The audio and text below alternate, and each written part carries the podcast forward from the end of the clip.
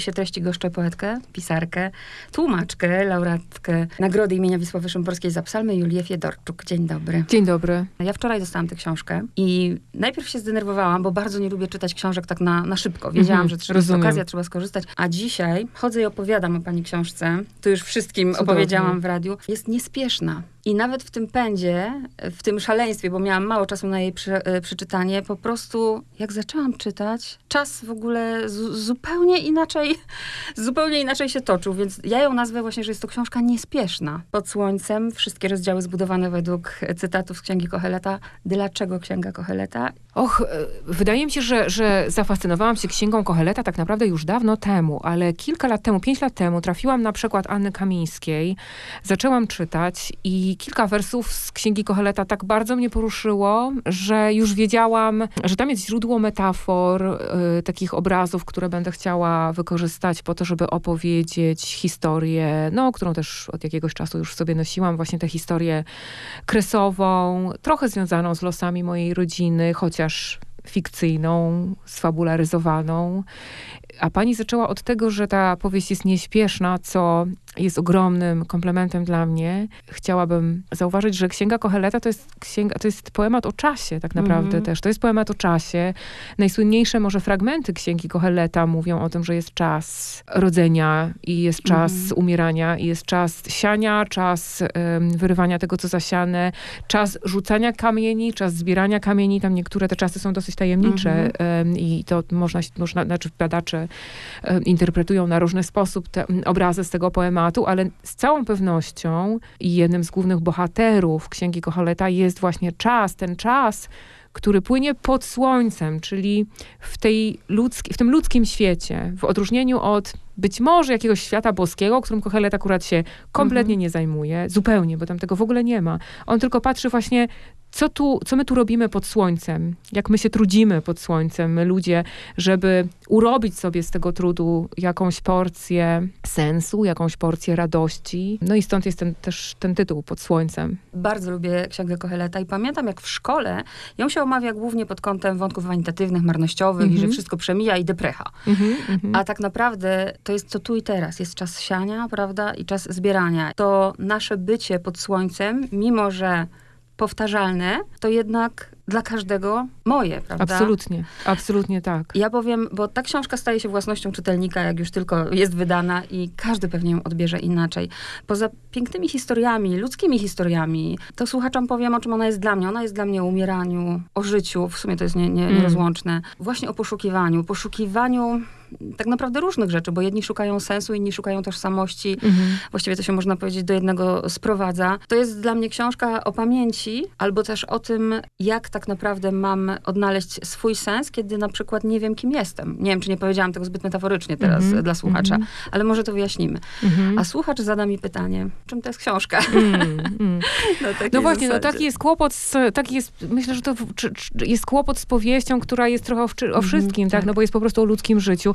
Gdybyśmy chcieli jakby streścić ją, to można ją streścić oczywiście. No to jest życie, wszystko kręci się wokół życia głównego bohatera. To jest pewien człowiek, który urodził się w latach 30. XX wieku, umiera około roku 2000, czyli jego życie obejmuje przedwojnie, drugą wojnę światową, y, czasy, czasy powojenne, aż, aż do współczesności. Ten bohater pochodzi z kresowej rodziny mieszanej, czyli od razu na wstępie jest kwestia poszukiwania tożsamości, jakiegoś konfliktu Mhm. takiego e, wewnątrz tej tożsamości. E, Podlasie jest e, niezwykle barwnym, wielojęzycznym, cudownie inspirującym obszarem, ale niewolnym też od Mhm. przemocy związanej z konfliktami między ludźmi, między na przykład Polakami i Ruskimi tak zwanymi, czyli e, prawosławnymi. Więc e, gdybyśmy miały streścić fabułę po Mhm. prostu, no to, no to to jest historia po prostu jednego człowieka, który po II wojnie światowej próbuje zbudować jakieś życie. Tak jak wiele osób ze wsi z tamtego pokolenia dokonuje jakiegoś awansu społecznego, zostaje nauczycielem Mhm. buduje mm, wiejską szkołę, w której, w której uczy dzieci, ale oprócz tego jest marzycielem, jest em, poszukiwaczem sensu, jest namiętnym czytelnikiem i jest też namiętny pod innymi e, Względami, względami. E, Przez to, że jest poszukiwaczem. Jest Ja poszukiwaczem, nawet ani tak. przez moment nie pomyślałam o nim, to jak niektórzy mogą się oburzyć, prawda, na temat jego moralności, biorąc pod uwagę, kim jest, jak jest zbudowana ta postać i tego, że dla niego y, kawałek, w którym się znajduje, to jest jego całe życie, bo on umie żyć tu i teraz i umie przeżyć to życie w dwa tygodnie chociażby. W ogóle nie, nie, nie oceniłam go pod tym względem. No to bardzo się cieszę, bo, bo, bo mi też bardzo zależało na tym, żeby ta książka w żadnym razie nie była moralizatorska, nawet tam, gdzie biorę na warsztat, nie wiem, najtrudniejsze momenty polskiej historii. To Mhm. znaczy ja nie biorę na warsztat tej historii, ona po prostu jest, nie wiem, gdzieś tam w tle, czy jest częścią życia, no bo tak się składa, że ci ludzie żyją w, też w bardzo trudnych czasach, Mhm. ale bardzo, bardzo jest mi daleko od jakichkolwiek wyroków, czy jakiegokolwiek moralizowania na temat kogokolwiek. Raczej staram się pokazać właśnie bardzo pojedyncze wybory, bardzo pojedynczy rodzaj ludzkiego zmagania pod słońcem. Żeby... który jednocześnie jest y, zmaganiem wszystkich ludzi. Tak, Bo w tej książce jest dużo mądrości, dużo refleksji, dużo takich momentów, żeby się zatrzymać i dużo takich zdań, które są takie zdania, które zatrzymują. Człowiek musi pomyśleć. Ale najpierw to Podlasie. Ja ostatnio czytałam parę książek o tym Podlasiu i to Podlasie mnie fascynuje. Ja tam jeszcze nigdy nie zgłębiłam tych rejonów. Pani pisze o też historii, o bardzo trudnych momentach, ale w zupełnie inny sposób. to bardzo dziękuję. Bo tak, bo właśnie nie chciałam, nie, chci- nie, nie chciałam stawiać tej historii jakby w centrum jako zagadnienia, tak? Tylko w centrum są, są ci ludzie, em, nie tylko ludzie, tak? Bo to jest Mhm. książka też o... Widać, jak ona o... wpływa na ich życie w rozmowach. O. Tak, tak, Mhm. tak. Właśnie, No tak. no właśnie. Nie tylko ludzie, bo to jest książka też o rzekach i drzewach. Po- To Podlasie pani powiedziała tak na, na samym początku. Pani stamtąd pochodzi, tak? To znaczy, moi rodzice byli z Podlasia. Ja już wychowałam się na Mazowszu, ale tam są moje korzenie. I, te, I te korzenie pani zgłębia. Zgłębiam je, ale nie w taki sposób, żeby odtwarzać historię mojej rodziny. Raczej zgłębiam, nie wiem jak to powiedzieć, pewnego rodzaju, nie wiem, złożoność w tożsamości, tak, Mhm. która, która stamtąd wynika, e, czy zgłębiam, staram się zrozumieć, em, na czym polegały na przykład te konflikty między, między katolikami i prawosławnymi, na czym, w jaki sposób ludzie, ludzie myśleli o swojej tożsamości. To nie jest takie oczywiste, dlatego że przed rokiem 1918 wiele osób w ogóle sobie nie zadawała tego pytania, czy oni są Mhm. Polakami, czy nie są Polakami. Tak? To jest Sytuacja była to naturalna. jest sytuacja, po prostu jesteśmy tutejsi, tak? I, I dopiero od pewnego momentu ta kwestia tożsamości narodowej jest jakimkolwiek zagadnieniem, tak? Więc ja rzeczywiście staram się dowiadywać o losach mojej rodziny, ale, ale nie piszę o losach mojej rodziny dosłownie, tylko raczej mm, pewne ogólniejsze obserwacje, które, które mam z tych eksploracji, no to je stosuję do, do wymyślonych już postaci. Weźmy głównego bohatera Misza. Misza jest, y, to jest to jedno zdanie, y, które mi utkwiło, ale oczywiście nie mogę go przywołać, że on jest jakby zbudowany z, z lektur, tak? Lektury są jakby jego drogowskazem na Mhm, życie. mhm. Gdyby nie to, że spotyka na swojej drodze y, profesora z Drohiczyna, prawdopodobnie nie miał tych drogowskazów, prawdopodobnie nie miałby tej świadomości, którą ma, bo jednak Mm. pochodzi z małej wioseczki. Mhm. Chciałabym wiedzieć, gdzie ta inspiracja właśnie, żeby stworzyć tę To postać. tutaj ja, ja, ja żartuję czasami i to już też powtórzyłam ostatnio kilka razy, że jestem z pochodzenia nauczycielką, e, no bo jestem z rodziny nauczycieli, też takich wiejskich i małomiasteczkowych nauczycieli, więc ta kwestia takiego, od, takiego nauczyciela, który jest bardzo oddany swoim uczniom i który rzeczywiście ma do przekazania jakąś wiedzę i staje się mistrzem pewnego rodzaju, to, to jest temat bardzo mi bliski i temat, który chciałam w jakiś sposób opracować w tej, w tej powieści. Czy to jest w ogóle też w dzisiejszych czasach ciekawe zagadnienie? Mówi się tak dużo o kryzysie autorytetów, Mhm. ale ja też myślę o takim, o kryzysie w ogóle takiej relacji mistrza z uczniem, prawda?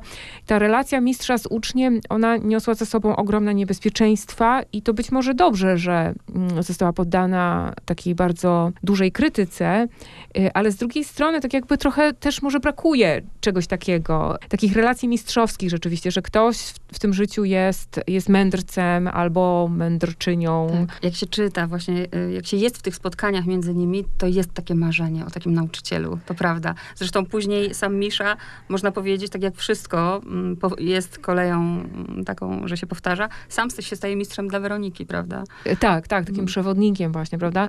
To też, jeżeli to czytać właśnie z kolei na, Mhm. na, na płaszczyźnie takiej bardziej duchowej, no to, to, to jest po prostu ta starsza dusza, która Tak. tą młodszą duszę w jakiś sposób gdzieś tam prowadzi za rękę przez te, po tej drodze, po której i tak każdy gdzieś tam ostatecznie musi iść sam, Mhm. gdzieś w ostateczności, tak? Ale ci nasi nauczyciele, wszyscy mamy różnych naszych nauczycieli, ale, ale fascynuje mnie taka postać mistrza, prawdziwego mistrza, czyli kogoś, kto nie, da, nie nadużywa tej, tej, tej pozycji swojej mistrzowskiej, a jest po prostu, no w jakiś sposób umie się oddać e, Mhm. swoim uczniom. Ta książka, to od razu też powiem słuchaczom, że można ją czytać naprawdę na, na, na różnych płaszczyznach, bo można ją po prostu prostu przeczytać jako dla fabuły i faktycznie poukładać to wszystko sobie jako pewną historię.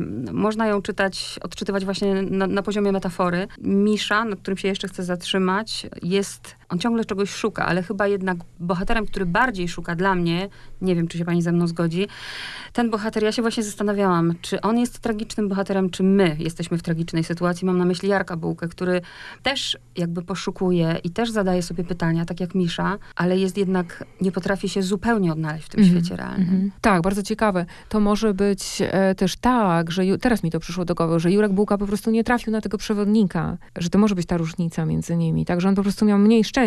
A i Misza się nie stał dla niego przewodnikiem nie jednak, stał się no. wtedy, nie stał się w tym Mm. momencie dla niego tym przewodnikiem. Tak, ja o Jurku myślę jako o, o kimś, kto miał po prostu tak potężną wrażliwość, że ta wrażliwość uczyniła życie po prostu nieznośnym i to poczucie uwięzienia w tej wsi, z której absolutnie nie ma żadnej ucieczki. I ta, ta dziewczyna, dla mnie to było takie uderzające, że on otworzył się przed nią, zwierzył jej się, a dla niej był tak niezrozumiały, że i to zdanie, że bardziej jesteśmy w stanie zaakceptować jako ludzie zło, niż, niż to, y, co jest dla nas po prostu obce i zupełnie niezrozumiałe. Mhm. Tak, tak. No po prostu był jak nie z tej planety. Tak? Był Mhm. jak obcy, który tutaj wylądował wśród e, ziemian, e, no i nie mógł nawiązać wspólnego języka z tymi istotami tutaj. Bo Misza, mimo że też poszukuje i zadaje sobie pytania, i to o, jednak... on jest ziemianinem. Tak, jest. I, na, na, dokładnie. Czy, czy miała pani, pisząc Miszę, Mhm. y, czyniąc mężczyznę jako główny, głównego bohatera, czy miała pani kogoś konkretnego na myśli, czy to po prostu... To trochę może wynika z tego, że ten koheletowy narrator mi się wydaje mężczyzną. Jakoś ten głos e, Koheleta, który od samego początku opowiadał mi tę historię, to był męski głos. Poza tym zawsze pisałam o kobietach do tej pory i no najzwyczajniej w świecie chciałam to Mhm. zrobić tym razem inaczej.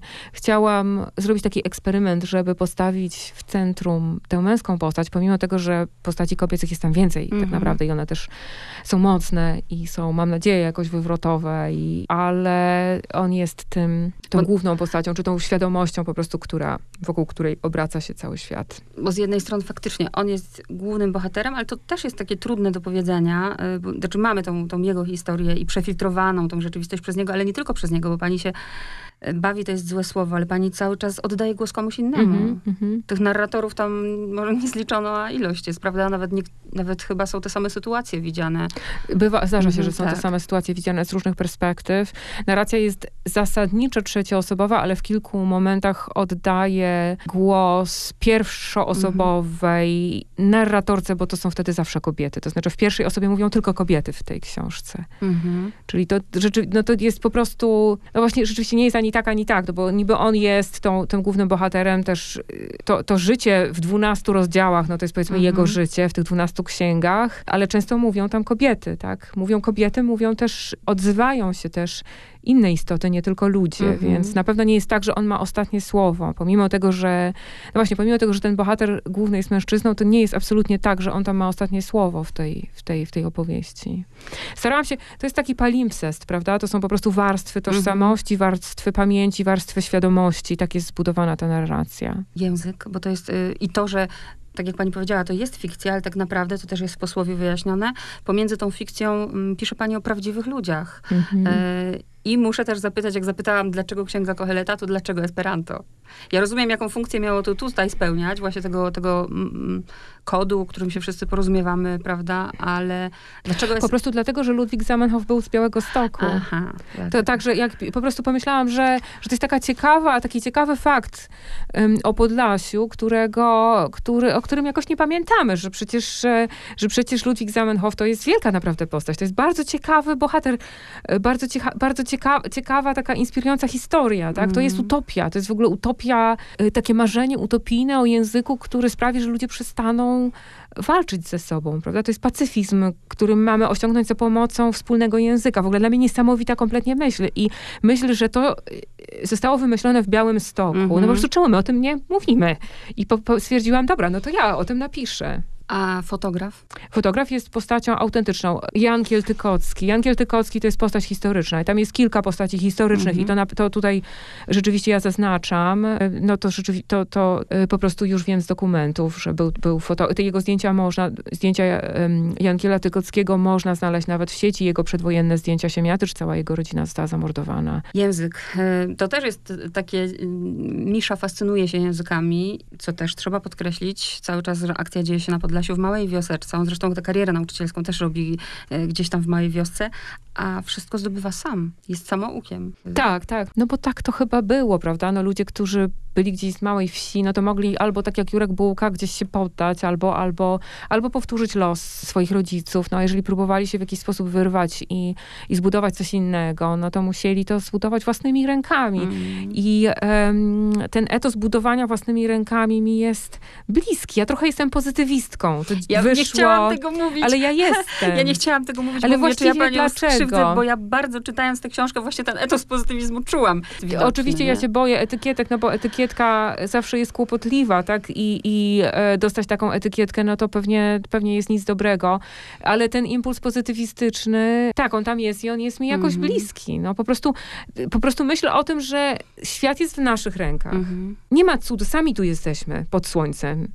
Więc tak jak sobie zorganizujemy ten świat, taki on będzie. I teraz, kiedy myślę o ruinach antropocenu, tak, a rozmawiamy no, w momencie, kiedy Mhm. ciężko powiedzieć, co przyniosą nawet na, następne tygodnie, no to przecież tak naprawdę i wszyscy jakby ludzie, czy, czy to w, w, w obliczu, dobrze, nie chcę się wypowiadać na temat koronawirusa, ale w obliczu na przykład katastrofy klimatycznej ludzie patrzą, no dobra, no to niech ktoś coś zdecyduje, niech ktoś coś zrobi, tak? I mi się wydaje, że, że jakby bardzo też potrzebujemy takiego trochę pozytywistycznego impulsu w tym sensie, że no musi, to jakby to my musimy zorganizować ten inny świat. Wiadomo, że ten nasz świat się kończy tak czy inaczej, bo, Mhm. bo po prostu ta planeta nie wytrzyma takiej formuły kapitalizmu opartego na paliwach kopalnych, tak? Nie wytrzymuje. To się dzieje na naszych oczach w tej chwili, więc my będziemy musieli zbudować inny świat. Więc ja bym ani utopijnego myślenia, ani pozytywizmu do kosza w tym momencie nie wyrzucała, bo, nas, bo nie, nie możemy sobie na to pozwolić. Dlatego przyroda, która jest u pani tak ważna, bo tej książki nie da się czytać pomijając opisy przyrody. Zresztą tego się nawet nie chce robić. I znów zrobiła chyba pani właśnie to, co jest napisane w księdze Koheleta o, o, tym, o tej porze siania, że tak pani zbudowała też tę książkę na zasadzie dziania się rzeczy, Mhm. które wyznacza natura.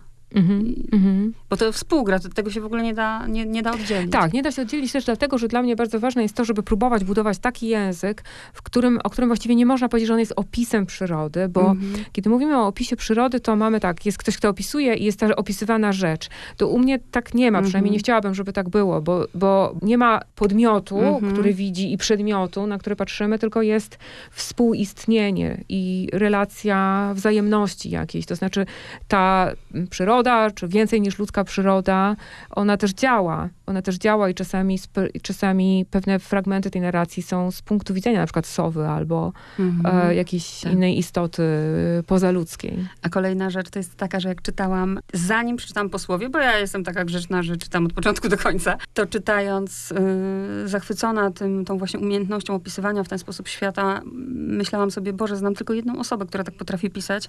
Jest to Ula Zajączkowska, której patyki badyle uwielbiam. I później dochodzę do posłowia. Jak to mówię, to mam gęsią skórkę. I dochodzę do posłowia i pani pisze, że obok słowników są patyki badyle. No i to pięknie. Czyli wielką inspiracją też jest dla pani Ula. Tak, tak. Wielką inspiracją jest dla mnie Ula. Od razu, która to była? Michalina? Nie, która cór, z e, była mowa właśnie też o studiowaniu botaniki. I ja od razu też e, za, za, za, zadałam sobie to pytanie, czy pani, bo pani jest anglistką, tak? E, tak, tak. Pomyślałam, że pani mówi o sobie w tym momencie. Że jakby pani teraz mogła zacząć, to zaczęłaby zgłębiać Bo tak by roślin. było, bo tak by było. Tak by było. Ja trochę, ja trochę trochę studiuję te e, e, e, nauki przyrodnicze tak amatorsko, tak bardzo się tym interesuję od wielu, wielu lat, więc e, jakąś tam wiedzę przyrodniczą też, też mam, taką amatorską, natomiast gdybym mogła teraz, gdybym podejmowała teraz studia, to na pewno studiowałabym botanikę, a odkąd znam Ulę Zajączkowską i zachwycam się jej osobą i jej twórczością, no to już w ogóle nie mam żadnych wątpliwości w kwestii tego, co bym robiła, gdybym miała drugie życie, no ale mam Mhm. to jedno życie pod słońcem. Jak się buduje taką powieść? Bo to mnie też od strony technicznej ciekawi. Och, długo przede wszystkim, bo to są, były cztery lata roboty, co najmniej pięć, tak naprawdę odkąd trafiłam na tą Anę Kamińską, czyli od momentu, kiedy sobie myślałam, to jest głos, który będzie mówił. I zaczęłam powo- po, mniej więcej słyszeć, jaką, co on będzie mówił, no to to jest pięć lat.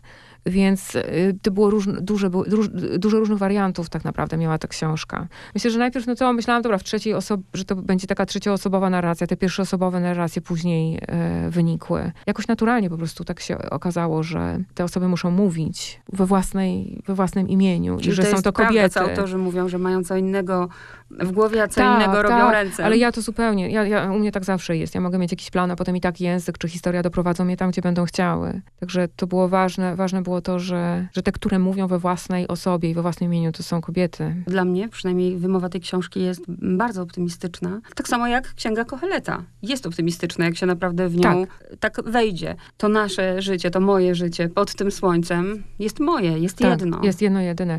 Właśnie to jest niesamowite, że ono jest jedno i jedyne. Pani już wcześniej to jakoś zauważyła, że ono jest jedno, jedyne, pojedyncze.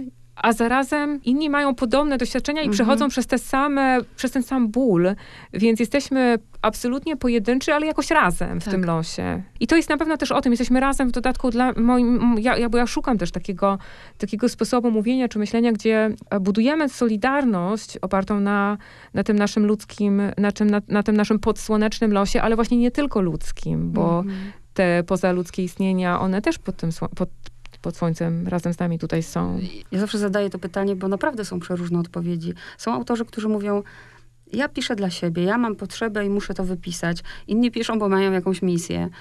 A pani? To znaczy na pewno jest tak, że ojejku, na pewno jest tak, że to jest gdzieś we mnie i muszę to wypisać, ale, ale skłamałabym, gdybym powiedziała, że piszę dla siebie, no bo gdybym pisała dla siebie, to bym tego nie publikowała jednak, tak? Skoro decyduję się na opublikowanie książki, to znaczy, że gdzieś mam jakąś, mam nadzieję, że ta opowieść może być ciekawa dla kogoś. A ma pani oczekiwania wtedy? Nie, raczej nadzieję, że ktoś będzie chciał to przeczytać z zainteresowaniem i, i, i że coś tam dla siebie znajdzie, że ta opowieść mm, no, będzie mogła ożyć w czyimś doświadczeniu.